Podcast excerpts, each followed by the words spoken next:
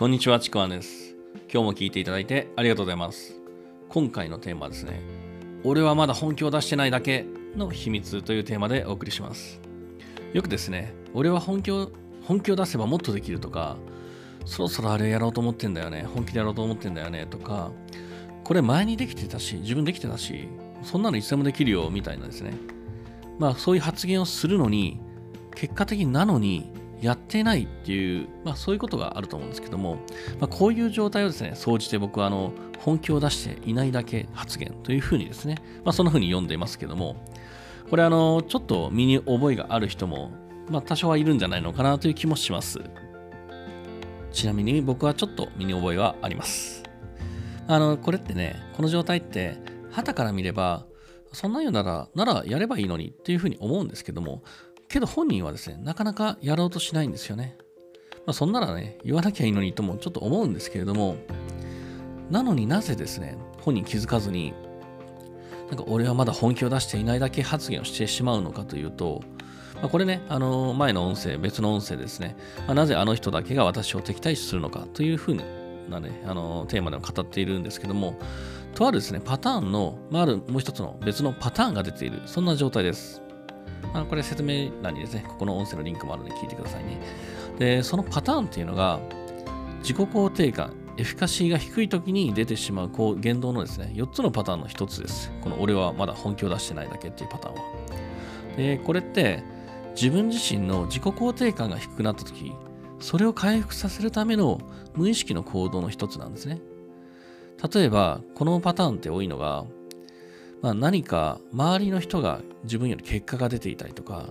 なんか自分の方が上だったりとか、まあ、先輩なのに、なのになんか、例えばですね、営業成績で抜かされたとかね、会社だったり、まあ、そんな風に、何かしらこう、まあ、他人を比較して、自分の評価とか自分の自己肯定感が下がってしまった場合に出てくるパターンなんですね。その時に、自己肯定感を自分自身で無意識にね、下げすぎないために、俺まだ本気を出してないんだから、もっと本気を出せばすごいんだから、できる人間なんだから、というですね、まあ、自己防衛ですね、まあ、自己暗示にも近いんですけども、そういった自己防衛ができ出てきているパターンがこれですね。まあ、本当ね、これ、あの、第三者から見れば、まあ、ちょっとね、恥ずかしいぐらいそういう状態って丸見えな状態なんですね、これ。まあ、なんか漫画のタイトルでもあった気がしますけど、漫画かドラマか忘れましたけど。で、ただ、だけど、本人はですね、あの、まあ、無意識ですけども、いたって本気なんですよね。あの、自分はできるっていうふうに思っている。で、まあそういうですね、自己肯定感を回復させるための4つのパターンの1つです。まあ、さっき言ったなぜあの人だけが私を敵対するようなこの音声だとですね、まあその時はマウンティングのパターンを伝えたんですけども、本当今回っていうのは、あの、俺はまだ本気を出してないだけのパターン。ま、さっきね、マウンティングの方は結構人に迷惑かけるんですけども、これはあんまり人には迷惑かけないんですけど、ちょっと人から見られると恥ずかしいパターンです。で、この4つのパターンがあるって言ったんですけども、まあ、今ね、僕の今の段階の音声で2つのパターンしかまだ言ってないんですけども、まあ、実はですね、あのそれぞれ4つのパターンどれかにはですね、誰みんな当てはまるんですよ。あんまり当てはまらない人っていないんですね、普通は。で、けど、そういう行動してないよなっていう人は、もうそれは単純に自己肯定感が常に高いからなんですね。まあ、何かあって自己肯定感が何かしらこう低くなった時には、多分どれかのパターンが、類似のパターンが出てくるはずなんですね。別にこれは良いとか悪いという話ではないです。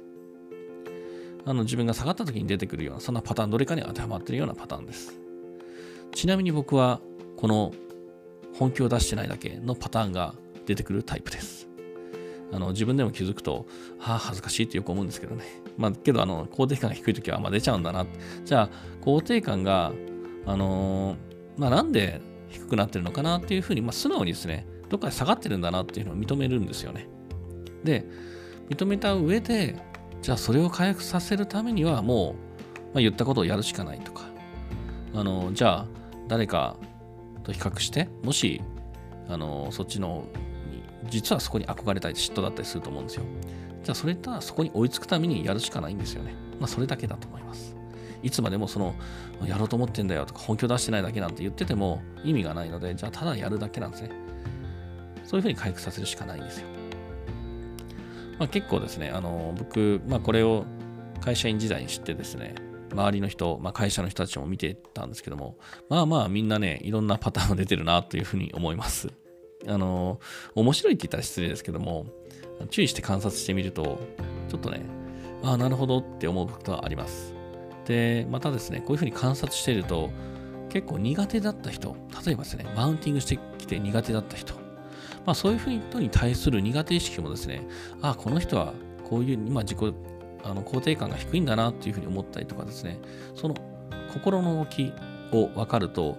ちょっと苦手意識も薄れたりもします。まあ苦手なのはそんなに変わらないんですけどね。ただ、あのそういうふうに見ることができます。ただただ苦手ではなくて、この人はこういう理由なんだなっていうふうに分かると、実は対処のしようも出てくるんですね。まあ、ということですね、今回は俺はまだ本気を出してないだけの秘密というテーマでお送りしました。もし、あの、この音声がですね、いいなって思った方はですね、あの、フォローしていただけると嬉しいです。またですね、あの、他のパターンが知りたいなって思う人は、なんかコメントですね、他のパターンも知りたいですっていうふうに言ってくれると、えー、ちょっとネタを考えて、その他のパターンもお伝えしようかなというふうに思います。では今回も最後まで聴いていただいてありがとうございました。ちくわあきらでした。